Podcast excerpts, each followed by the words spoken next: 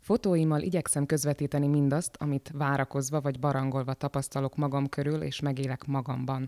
Célom láthatóvá tenni a kapcsolatot az elemek, a környezet és a lakói között, megmutatni az életet a maga lényegében, örök értékű pillanatokat emelni ki az időből. A Nyikvárkonyi Fodor Péter természetfotós szavait idéztem az imént, aki itt ül most velem szemben. Köszönöm, hogy elfogadtad a felkérést, és mesélsz nekünk természetfotós tapasztalataidról, a hobbidról, munkádról, szenvedélyedről. Jó napot kívánok, köszönöm szépen a lehetőséget. Tehát akkor hobbi, munka vagy szenvedély a természetfotózás?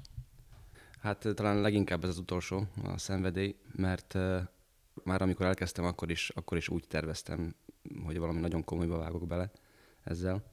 Bíztam benne, egyre több időt fogok tudni majd, majd rászánni erre, erre a tevékenységre, erre a természetfotózásra. Lehet, hogy így külső szemmel nézve ez tényleg egy ilyen nagyon hobbiszerű dolognak tűnt, de én tudtam ezt, hogy ez, ez, ez valami sokkal komolyabb lesz.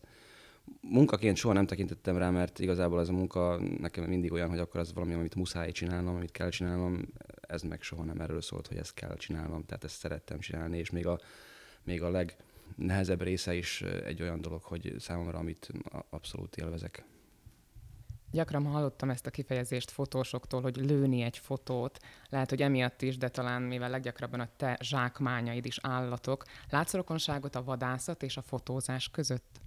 Igen, egy bizonyos fokig látok benne hasonlóságot vagy rokonságot a két tevékenység között, mivel talán úgy lehet általánosítani, hogy a férfiakban van egy ilyen késztetés, hogy valamit a természetből hazavigyenek, tehát hogy egy vadász is hazavisz valamit, és egy természetfotós is hazavisz valamit, de aztán ezzel az atavisztikus készítéssel talán véget is ér a rokonság, mert van ennek az egésznek ugye egy előzménye, és van egy, van egy utóélete is, tehát az előzmény az, hogy általában a, a vadászattal valamit elejtünk. Lehet, hogy a fotókkal többet tudunk még így, így utólag is az emberek felé mutatni, többet tudunk adni. Mondom ezt annak ellenére, vagy, vagy annak fényében, hogy én végül is vadászkönyveken nőttem fel kiskoromban, tehát ott természetfotózás még nálunk nem létezett, mint olyan. És Széchenyi Zsigmond ugye a neves és nemzetközileg is elismert vadászírónk volt az, akinek könyvein abszolút felnőttem, és rajta szocializálódtam bizonyos szempontból a természet terén, de csak nagyon kevesen vannak szerintem vadászok, akik a kintöltött élményeiket próbálják utána valahogy tenni, vagy, vagy közkincsé tenni, úgy mint, úgy, mint például ő tette. És csak nagyon kevés vadásznál látom én azt, amit, amit Széchenyi is nagyon szépen megírt, hogy igazából a vadászat az nem, nem a lövésről szól, az nem, nem arról szól, hogy mi, mi trófeát szerezzünk, vadat elejtsünk, hanem sokkal inkább szól nem tudom pontosan most a szavait, de talán erdőzúgásról, a hajnalok derengéséről, az illatokról és, és minden más élményről, ami nem közvetlenül a lelövéshez, vadejtéshez kapcsolódik, és itt már elválik ez a párhuzam a kettő között hogy azért én egy fotóval még tudok élményeket, információkat közvetíteni, tehát hogy van annak a fotónak egy, egy tényleg korlátlan szavatossága, tudok vele embereket megszólítani, és a természet felé fordítani. Az olvasmány élmények után mi volt a következő lépcsőfok, vagy a következő lépcsőfokok, amik a természetfotózásig vittek téged? Hát ez a, ez a könyvbújás, ez nagyon sokáig kitartott, sőt ez a mai napig tart, tehát hogy eléggé könyvmoly vagyok, vagy annak tartom magam. Persze voltak a természetjárások, eleve egy olyan típusú iskolát választottam magamnak, erdészeti szakközépiskolába jártam, ahol közeli volt a kapcsolatom a természettel. Ezek voltak ezek ilyen, ilyen alapozó lépések szerintem, és aztán 21 éves koromban volt az, hogy megvásároltam magamnak az első fényképezőgépet, de itt is még tudni kell azért azt, hogy, hogy én szerettem mindig is jó képeket. Tehát újságokat bújtam, a National Geographic régebbi számait nézegettem, tehát egyesült bennem a fotók és a természet iránti rajongás. Említetted az első fényképezőgépedet. Fontos, hogy jó felszerelése legyen a természetfotósnak? Igen is, meg nem is. Tehát a természetfotózás az ugye nagyon sok kis területből tevődik össze, ha veszem a tájfotózást, a növényfotózást, a makrózást, a rovarok fotózását, aztán pedig a nagyobb madarak és állatok fotózását. Manapság már ugye a mobiltelefonok egyre magasabb minőségi szintje mellett egyre inkább felhasználhatók akár tájképek készítésére is, tehát hogy ilyen esetekben például nem kell nagyon magas investíció, Viszont ahogy aztán megyünk tovább akár a makrofelvételekre, akár aztán nagyobb állatok fotózására, akciókép elkészítésére, ez már igényel egy egyrészt sokkal nagyobb befektetést, anyagi befektetést is, majd komolyabb fényképezőgépekbe, komolyabb lencsékbe, illetve sokkal komolyabb felkészülést is, mert itt már kell azért több idő az ilyen képeknek az elkészítésére, több, több ismeret is, biológiai ismeret, ki kell ismernünk az állatok viselkedését mindenképpen, úgyhogy minden téren nagyobb energia befektetést igényel már. Mondtad, hogy ismerni kell az állatokat, te biológus is vagy. Ez is feltétele a természetfotós létnek? Tehát, hogy nekiállhat valaki úgy fotózni, hogy csak esztétikai élményt lát benne, és nem ismeri az állatok vagy a növényvilágnak a, a mikéntjét vagy a mienségeit? Nem feltétlenül kötődik ez hozzá, tehát neki lehet kezdeni, főleg a kezdetekben neki lehet kezdeni különösebb ismeretek nélkül is, de aztán mindenképpen, ahogy már mondtam, csak attól függ minden, hogy mennyire szeretnénk jobban elmélyedni a fotózásban, ott már aztán kellenek egyre komolyabb információk ahhoz, hogy tudjunk megfelelőképpen viselkedni a természetben, és, és hogy sikeresek lehessünk. Nem árt határozottan. 2005-ben egyik alapító tagja voltál a Szlovák Természetfotós Klubnak, ami azóta már a Szlovák Természetfotós Szövetség nevet viseli. Miért tartottátok fontosnak a klubba vagy a szövetség létrehozását? Főleg azért volt ez fontos, mert úgy is lehet tekinteni erre a természetfotózásra, mint egyfajta ilyen életformára, vagy, vagy én nem tudom, nem akarok nagyon fellenzős kifejezéseket használni, mint van, hogy filozófiára, és akartunk ennek adni egy ilyen keretet, vagy inkább ilyen támpontot, egy olyan közösséget szeretünk volna létrehozni, hogy az érdeklődőket tudja ez így tömöríteni, és tudjunk információ cserével egyre inkább és egyre, egyre magasabb szintre fejlődni a természetfotózás terén. Ez volt az elsődleges gondolat, tehát hogy azt a természetfotót mi egy olyan szintre emeljük ebben az országban, hát a megérdemelt helyére, így úgymond. Kapcsolatban vagytok más szervezetekkel is, mondjuk magyarországi vagy nemzetközi szervezetekkel? Igen, a, a szövetség eleve egy úgymond nemzetközi szervezetnek a, a tagja. Ez a Nemzetközi Fotós Szövetség, vagy International Federation of Wildlife Photography, és ennek kapcsán aztán a környező országokkal is, az ottani fotós klubokkal, szövetségekkel is kapcsolatban vagyunk. Feladata egy ilyen szövetségnek versenyek szervezése? Igen, nyilván ez is egy fontos pontja egy ilyen szervezetnek, hogy versenyeztesse a tagjait meg, nem is annyira a díjak miatt, hanem sokkal inkább azért, hogy egyfajta szintet állítsunk föl, vagy állítsunk be, határozzunk meg. Nyilván bekapcsolódunk a különféle más, más nemzetközi szervezetek versenyeibe is. Tehát igen, ez is az egyik fontos része a tevékenységünknek. Hogyha nemzetközi viszonylatban nézzük a szlovákiai természetfotósokat, akkor milyen szinten vannak vagy vagytok? Hű, nehéz kérdés. Én azt gondolom, hogy nagyon a lehetőségek vannak, így, így a szlovákiai természetfotózásban. Nagyon nagy ígéretek is vannak, csak picit én úgy érzem, az elejétől kezdve, hogy, hogy a szlovák természetfotós közösség eléggé úgy, úgy bezárkózott, tehát hogy nemzetközi szinten nem annyira vesz részt ezeken a pályázatokon, versenyeken, nem annyira próbálja követni az aktuális trendeket, mert azok is vannak a nemzetközi természetfotózásban, és nem tudom eldönteni, hogy ez most jó-e vagy, vagy rossz-e. Picit, mintha még mindig ezek, ezek a naptárfotók, a tipikus többlet információt nem feltétlenül tartalmazó fotók vannak előtérben, miközben úgy és olyan állatfajokat fotóznak le, tehát, hogy olyan, olyan magas szinten vagy, vagy közelségből ezek a fotósok, hogy teljesen ott lehetnének a, a világ élvonalában. Ehhez képest, ha csak veszem példaként Magyarországot, Magyarország nagyon hasonló helyzetben van itt, mint például a nyári olimpiákkal, a sportolás terén, tehát hogy nagyon kis ország, de, de bátran merem állítani, hogy a, hogy a tíz legsikeresebb ország az ott van a világon, ami a pályázatokat és versenyeket illeti. Hát rengeteg, nagyon sok, így mondom, inkább nagyon sok nemzetközi hírű természetfotóst adott a világnak Magyarország.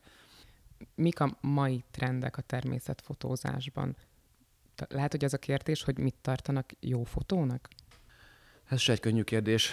Ez a trend ez folyamatosan változik, de mindig ott van egy jó fotóban az, hogy mint a fotózás más területein is, nem, csak a természetfotóban, hogy az a fotó ne csak egy bemutatás legyen sokszor, hanem tartalmazon többlet információt is. Ezt el lehet érni fényekkel, el lehet érni mm, a szokásostól eltérő kompozícióval el lehet érni tényleg azzal, azzal, hogy valami nagyon érdekes jelenetet sikerül akár véletlenül is elkapni. Tehát például a jégmadarat nem a fán vagy a bokron ücsörögve fotózom le, hanem éppen akkor, amikor vadászik?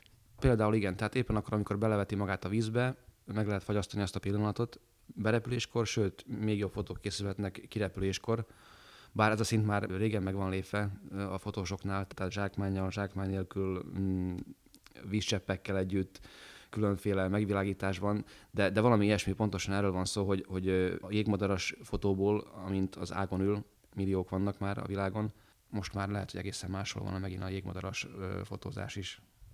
Szoktál nevezni versenyekre, és vannak is eredményeid. Melyikre vagy a legbüszkébb, vagy melyikekre? Én azt, azt a fotómat szoktam szeretni, amelyekben sikerül bemutatnom úgy azt a természetet, ahogy, ahogy elképzeltem, szélesebb kapcsolatrendszert a természetben. Tehát annak a fotónak van tényleg egy mondani valója, egy többlet információt tartalmaz, bemutatja a kapcsolatot az állat és a környezete között, a növény és a környezete között, állatok és növények között például, két állatfaj között, hogy ne csak egy, egy olyan bemutatás legyen, hogy na akkor ez egy, én nem tudom, jégmadár, ez egy kócsag, ez meg egy egér, hanem akkor, akkor ott mutasson be többet. Talán az egyik legelső ilyen díjam volt a, a European Wildlife Photographer pályázaton még 2007-ből, ami úgymond ilyen derült égből villámcsapásként ért, mert tényleg csak néhány éve fotóztam akkor, és sikerült egy, egy ilyen elismerést kapnom ott. És talán pont ezért vagyok rá legbüszkébb, mert tényleg hatalmas motivációként hatott akkor rám. Elindított bennem egyfajta olyan készítés, hogy akkor ezzel megéri, megéri komolyan foglalkozni, és mások is értékelik ezt a fajta látásmódot, amit próbálok beladni a képeimbe.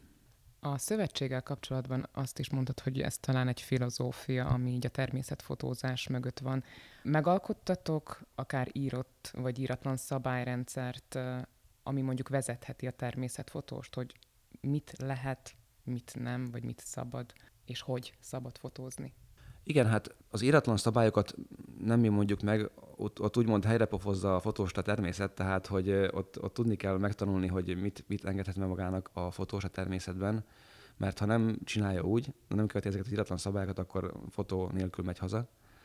Viszont az írott szabályokkal kapcsolatban igen, van egyfajta etikai kódex, amit annak idején a, szövetségben is megalkottunk, elég sokat dolgoztunk vele, összecsipkedve a környező országok etikai szabályzataiból, mert hogy nagyon fontos az, hogy ha már így tömörítünk embereket, vagy tagjai vagyunk egy ilyen közösségnek, akkor egyfajta viselkedésmódot is képviseljünk a természetben. Ez főleg arról szól például, hogy hogyan viselkedni adott fotózásnál, én nem tudom, állatfajokkal, hogyan viselkedjünk úgy, hogy ne váltsunk ki menekülést, ne zavarjuk meg azt az állatot, mivel pont nem ez a célja a tevékenységünknek azt se váltsuk ki belőle, hogy ő fenyegetésként érje meg minket, és akkor esetleg támadjon. Vagy ne fotózzunk madárfészeknél, mert hogy megzavarhatjuk vele a, a madárszülők viselkedését, és ott hagyják a fészket például. Ne tegyünk tönkre növényeket, akár egy, egy virágzó réten, vagy a ritka növénylelőhelyen. Tehát, hogy próbáltunk összeállítani ilyen írott szabályokat is, Persze itt megint tudni kell, hogy ez, egy, ez csak egy ilyen útmutató lehet, mert nem állhatunk ott mindenki fölött, hogy, hogy ezeket a szabályokat valóban aztán követi is igazából az ember ilyenkor csak azt teheti, hogy ha már ilyet összeírt, vagy, vagy csinált egy ilyet, akkor legalább saját magát igyekszik ehhez tartani. Hogyha jól sejtem, akkor egy nagy álmod teljesült akkor, amikor Afrikába utaztál, mikor is? Igen, 2007-ben. És igen, egy nagy álom volt, ez egy gyerekkori álom volt, úgymond ilyen plátai szerelembe estem Afrikával gyerekkorom óta. Talán pont a már említett Széchenyi Zsigmond kapcsán is, aztán persze ehhez csapódtak még más szerzők is.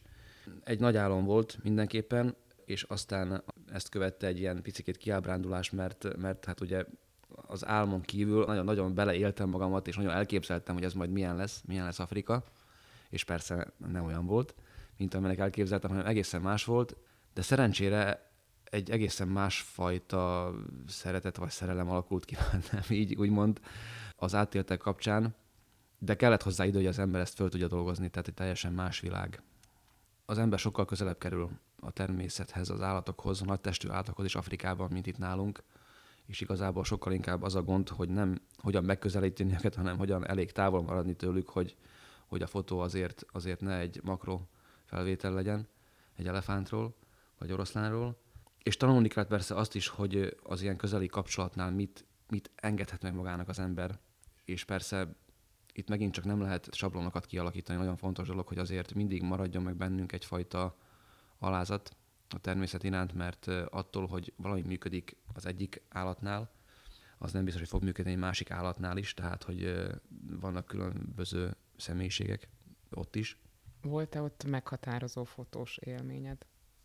Fotós élmény nem, és sokkal inkább ez a megismerés, ez a rádöbbenés arra, hogy semmi sem biztos a fotózásban, meg egy állat viselkedésében. Mindenképpen egy hatalmas élmény az, hogy néha egy-két méterről fotózhatok különféle állatokat, akár kisebbeket és akár nagyobbakat is, anélkül, hogy félnének tőlem. Voltak helyek, ahol ki is lehetett szállni, ugye, és ott sem féltek az állatok, tehát hogy ez volt a legnagyobb ilyen, ilyen élmény. Illetve látni, nem tudom, szabadon élő oroszlát a természetben, a Kalári sivatagban, az egy egészen más élmény, mint állatkerti oroszlánokat megfigyelni, hogy az a, az a hatalmas tér, meg az, a, az aránylag ebben a hatalmas térben a kis oroszlán is, hogy mennyire összetartoznak, és hogy együtt mennyire ezt a, ezt a vadságát adják, ezt a, ezt a szabadság érzetét adják ennek az egésznek. Vagy esetleg, amikor a jó reménység fokánál az ember, és tényleg látja a hatalmas óceánt, a, a hullámokat, ahogy ott korbácsolja a szél. Tehát egy ilyen, inkább ezeket emelném, hogy ezek voltak olyan annyira meghatározó élmények számomra, hogy, hogy az ember másképp kezd nézni akár, akár a világra, akár az életre is, tehát nem is annyira külön fotókat tudnék kiemelni. Ezek után, az élmények után nem kicsi a csalló köz egy természetfotósnak? Nem, és ez, ez is egy nagyon érdekes következménye volt ennek az afrikai útnak, hogy igazából én azt gondolom, hogy ott, ott váltam csallóközi fotósá Afrikában. Bármennyire ellentmondásként is, is hangzik ez. Talán azért, mert az a bizonyos kép, ami élt bennem Afrikáról az út előtt, az megváltozott bennem, tudtam jobban megbecsülni aztán az otthoni körülményeket, és tudtam megbecsülni azt, hogy itt otthon egy jó fotóért lehet, hogy többet kell, nem azt mondom, hogy dolgozni, mert, mert jó fotóért minden téren meg kell dolgozni, akár, akármilyen kontinensen is vagyunk, még Afrikában is, de valahogy ez a kapcsolatom az otthonnal lehet, hogy ez, ez erősödött meg ott külföldön, és ezáltal a csalóközi fotózást is azóta jobban becsülöm, és, és nagyon sokra tartom. Van olyan napszak, vagy van olyan helyzet, vagy helyszín, ahol jó fotókat lehet készíteni? Kezdeném ezzel a napszakkal mindenképpen igen, amikor igazán érdemes fotózni. Ha valaki komolyan gondolja ezt a, ezt a tevékenységet, akkor ezek a, ezek a hajnali órák. Lehet, hogy a napkelte előtti fél óra, és napkelte utáni egy óra mondjuk, ha nagyon szigorúan vesszük, illetve ugyanez érvényes a, a napnyugtára. A színek és a fények ilyenkor a, ilyenkor a leg, legszebbek, utána már nagyon éresek lesznek a, a fények is, kezd ilyen hideggé változni picit a fény, fény árnyalata. Erősebbek lesznek az árnyékok és fények, tehát a kontrasztok növekednek, és pont ezt, ezt szeretnénk elkerülni. Illetve a hajnali és, és, a, és az esti órák a legalkalmasabbak olyan szempontból is, hogy a legtöbb, főleg vadfajunk ugye ezekben az órákban mozog, tehát leginkább éjjeli életmódot folytat, ilyenkor lehet őket még vagy már rajta kapni valami érdekes tevékenységen, ilyenkor aktívabbak. Sokféleképpen lehet fotózni, gondolom én, hogy az ember sétál, kimegy egy helyszínre, amit választ, de vannak célirányos fotózások. Nemrég jártál Hortobágyon. Milyenek az ilyen szervezett fotózások? Igen, hát ez a, ez a Hortobágyi út, ez egy szervezett fotózás volt, ugyanis így a természetfotózásnak a terjedésével világszerte megnövekedett a, a fizetett fotózások lehetősége is. Ezt úgy kell elképzelni, hogy, hogy vannak képítve lesek, amelyekhez oda vannak szoktatva különféle madár vagy, vagy emlősfajok, és őket lehet fotózni. Ezt általában utazási irodák csinálják, vagy, vagy különféle cégek üzemeltetik. Igazából itt a fotósnak csak annyi dolga van, hogy megvegye a technikát, és bejön a lesbe, tehát hogy itt komolyabb biológiai tudásra nincs szükség. Egyébként nem is annyira kötődöm ehhez a fajta fotózáshoz, vagy ehhez, mert, mert inkább a saját magam által készített körülmények és fotók, amik számomra sokat jelentenek. Ez az út azért volt fontos, mert olyan madárfajokat tudtam, vagy akartam fotózni, amelyek itt a csaló közben egykor éltek és kipusztultak, és vagy nagyon ritkák, és mivel tagja vagyok a Dunavét Polgári Társulásnak, tehát az egyik célunk az, hogy pontosan az ilyen állatfajok számára megteremtsük körülményeket, tehát revitalizáljuk picit a környezetünket az ő számukra, és fontosnak tartottam, hogy ha majd egyszer ilyenbe bele tudunk kezdeni a társulással, akkor hát már legyenek ismereteim ezekről a madarakról, meg tudjam őket figyelni, legyenek róluk fotóim esetleg. Ezek főleg ilyen pusztai fajok voltak, mint a szalakóta, vagy a, a vörösvércse, illetve még a, még a kuvik. Mi az, ami nem szimpatikus számodra az ilyenfajta fotózásban? Miért mondod azt, hogy nem tudsz ehhez annyira kötődni? Ez talán kapcsolódik az előbb említett filozófiához, hogy szerintem a természetfotós az, az egy olyan ember, aki ismeri a természetet, ismeri a technikát, és folyamatosan mindig fejlődik ezen a téren, tehát többnyire saját maga teremti meg ezeket a körülményeket. Tehát különbség van egy fotós és egy fototechnika tulajdonos között. És ez picikét ez a, ez a második kategória nálam, hogy, hogy itt, itt elég, ha van tényleg megfelelő felszerelésed és alaptudásod, és ha több napig vagy ott, több ezer fotót készítesz, akkor majd csak lesz belőle egy-két jó, de, de nem sok köze van a, úgymond magához a fotózáshoz, a, amit én tartok fotózásnak, természetfotózásnak. Kicsit olyasmi, mint hogyha egy műtermi közeg lenne ez az egész, hogy oda ki van állítva egy csali, arra várjuk a madarat, és hús, ha megjött, akkor lefotózzuk. Igen, igen pontosan. Ez, ez nagyon, nagyon jó kifejezés rá, hogy egy ilyen műtermi, művileg előkészített körülmények vannak. Ahogy mondom, én, én próbálom ezt, ezt kerülni, de ilyen esetekben, amikor tudom, hogy egy úgymond felsőbb cél szolgálhat, akkor ez nagyon jó alkalom arra, hogy, hogy megfigyeljük azokat a madarakat mindenféle zavarás nélkül, van ennek egyébként nyilván jó oldala is, tehát uh, elég rohanó világban élünk, és nem mindenki tud úgymond elég időt tölteni a természetben ahhoz, hogy kiismerje a természetet, viszont szeretne fotókkal hazatérni, tehát hogy ilyen szempontból ez akár pozitívumként is vehető, meg aztán ne felejtsük el, hogy ezek a lesek gyakran védett területeken belül vannak, tehát a fotósok a pénzükkel támogatják ezeknek a területeknek az üzemeltetését, a védett területek fenntartását. Tehát, hogy van ennek jó oldala is, csak ez a fotós oldal, meg a természetfotós, hogy mitől természetfotós, ez, ez veszik el nekem benne. Egy kis kitérő, de kapcsolódva ehhez a gondolathoz, mármint a műteremhez akár, érdekelte valaha is bármilyen más jellegű fotózás a természetfotózáson kívül? Amikor fotózni kezdtem, akkor tudtam, hogy ezt főleg a természetfotózás miatt uh, kezdem el csinálni, a természet szeretete miatt, de nyilván ami ebben a tanulási időszakban az első néhány évben az ember pusztán azért is, mert most fényképezőgépet kap a kezébe, tehát mindent lekattint. Én is ezt úgy vettem, hogy, hogy egy ilyen jó tanulás, tanuló pénznek, hogy fotóztam akár embereket is, néha esküvőket is, ha felkértek, de fotóztam épületeket is, tehát nagyon sok mindenbe belementem, de sokkal inkább, ahogy mondom, az miatt, hogy picit kiismerjem a technikát, kompozíciót, megtanuljam a fényeket, fényel való bánásmódot, de komolyabban soha nem érdekelt más ö, fajta fotózás, mint a, mint a természetfotózás, és, és hál' Istennek úgy, úgy érzem, hogy végre már csak azzal foglalkozom, és ö, mindenkinek azt gondolom, azt kell csinálnia, amit, amihez leginkább kötődik, mert ott tud legjobban kiteljesedni. A Hortobágyi természetfotózás kapcsán említetted, hogy tagja vagy, illetve alapító tagja vagy a Dunavit polgári társulásnak, és a Dunavitnek volt tavaly egy nagyon izgalmas projektje, aminek az volt a címe, hogy Barcs, az elfeledett folyó. Mivel most nem tudjuk megmutatni ezeket a fotókat, nagyjából azt kell elképzelnünk, hogy a szántóföldeken húzódó hullámok, medrek emlékeit mutatják azok a vonalak, amiket ti a drónok segítségével lefotóztatok, ez az egész ad ki egy egész hosszú folyómedret, egészen Somorjától.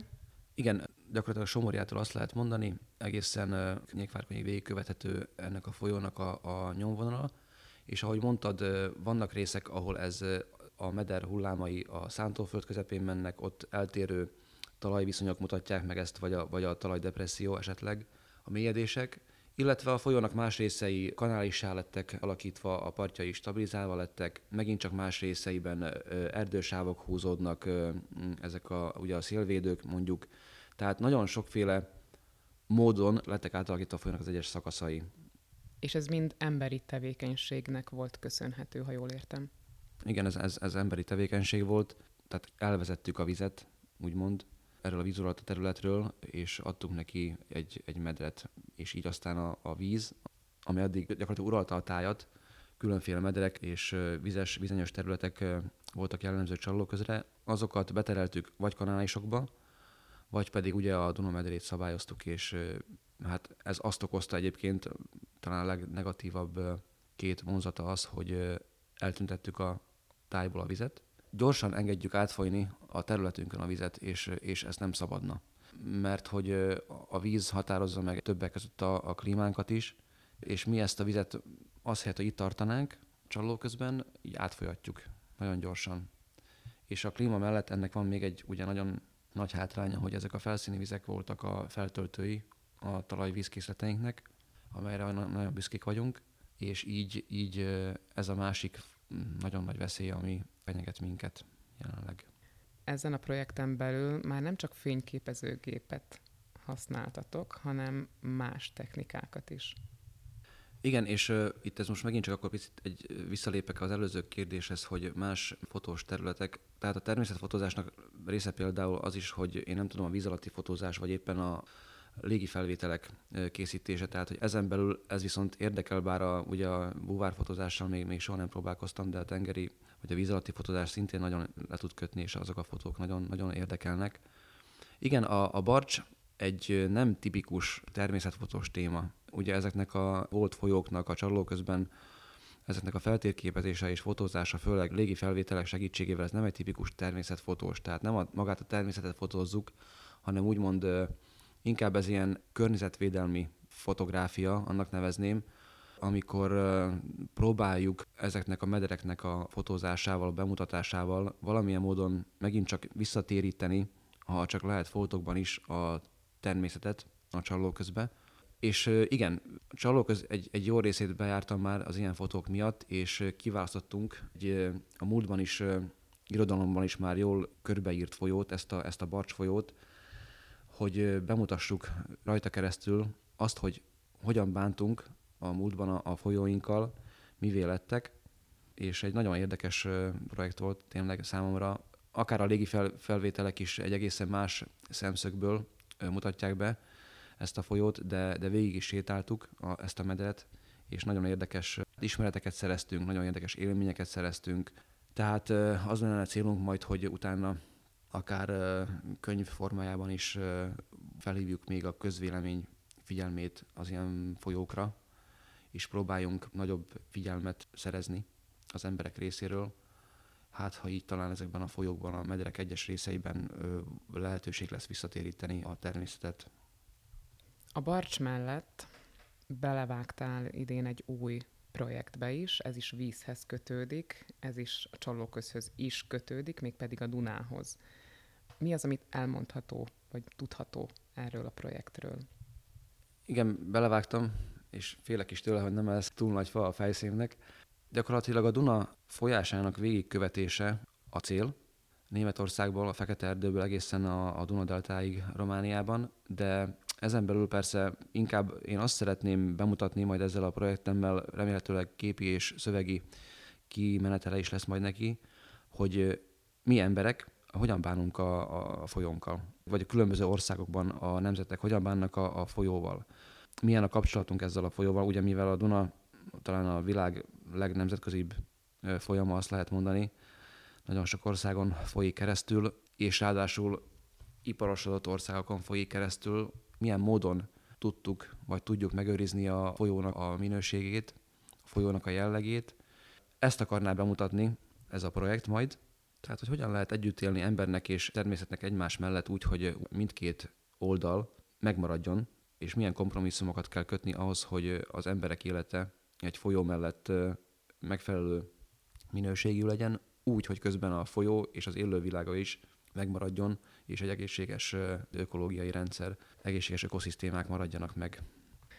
Több fotós könyved van már különböző témakörökben, ahogy említetted, az afrikai kirándulásról született kiadvány, de ugyanígy a csallók köz élővilágáról is. Ennek kapcsán az a kérdésem, hogy, hogy mi az utóéletük a fotóknak. Tehát, hogy amikor elkészül egy fotó, akkor az a végső cél, hogy például egy kiadványban megjelenjen, vagy hol mindenhol jelennek meg ezek a fotók, mondjuk a versenyeken kívül is. Ami a fotók utóéletét illeti, a saját könyveim azok, azok a, az a kimenet, amelyre leginkább büszke vagyok, leginkább ezeknek örülök, főleg, hogy tudom szöveggel is gazdagítani a fotók tartalmát. És igen, különféle témákban születtek meg, ezek a könyvek, volt, volt csalóköz, volt gyerekeknek szóló könyv is, volt Afrikáról szóló könyv. Ezen kívül aztán megjelentek más könyvekben is már fotóim, megjelentek újságokban, voltak saját cikkek is, voltak mások által megírt cikkek, amelyekhez én, én fotókat adtam. Jelenleg aztán még, még ami nagyon fontos, hogy a, mióta van a Dunavit, azóta nagyon fontosnak tartjuk, hogy megjelenjenek a Facebookon is ezek a fotók. Így is próbáljuk felhívni a figyelmet a környezetvédelem fontosságára, illetve annak az útnak a megtalálására, amely ember és természet részére is kielégítő. Azt gondolom, hogy célt is érnek ezek a fotók, illetve ezek a posztok, hiszen ott is minden egyes fotóhoz történeteket, leírásokat adtok az egyes fajokról, amik nem csak adatként hasznosak, hanem akár izgalmas sztorik is kapcsolódnak az egyes fotókhoz. Említetted a gyerekkönyveket, és um, tudom, hogy nem csak könyvek formájában kapcsolódsz a diákokhoz, egyrészt tanár is vagy, gondolom oda is beviszed a, a fotós élményeidet, de tartasz interaktív előadásokat is a saját fotóid kapcsán. Ezek miről szólnak? Igen, tehát igyekszem, igyekszem a gyerekek világát is úgymond gazdagítani, vagy, vagy tényleg ebben a rohanó világban behozni a gyerekek részére is a természetet. Saját fotóim vetítésével, a különféle természetfotós praktikák bemutatásával, a lesfotózás rejtelmeivel ismertetem meg őket, és itt is próbálom azért úgy csinálni, hogy bemutassam csak a legszűkebb környezetüket is, de vannak, vannak előadásaim akár Afrikáról, vannak olyan előadások, amelyek külön a vízhez kötődnek, illetve van olyan előadás, ami, ami az európai körülményeket mutatja be, mint a természetfotózás, mint a, mint a vadvilág terén. Említettük már a Duna projektedet. Ezen kívül vannak olyan tervek vagy vágyak, amik a jövőhöz köthetők? Konkrét adott cél vagy út nincs így, így előttem, és nem is akarok meghatározni ilyet. Talán remélhetőleg a fotóim is picikét ez alatt a két évtized alatt azért valamennyire változtak, az én hozzáállásom is, meg a látásomodom is változott. Talán sokkal tágabban tekintek már a, a természetre, meg az összefüggésekre, tehát a kezdeti fotóim szerintem sokkal úgymond izoláltabbak voltak, bemutattak akár egy-egy fajt, viszont egyre inkább az a célom, hogy a fotóimmal tudjak szélesebb összefüggéseket is bemutatni a, a természetben.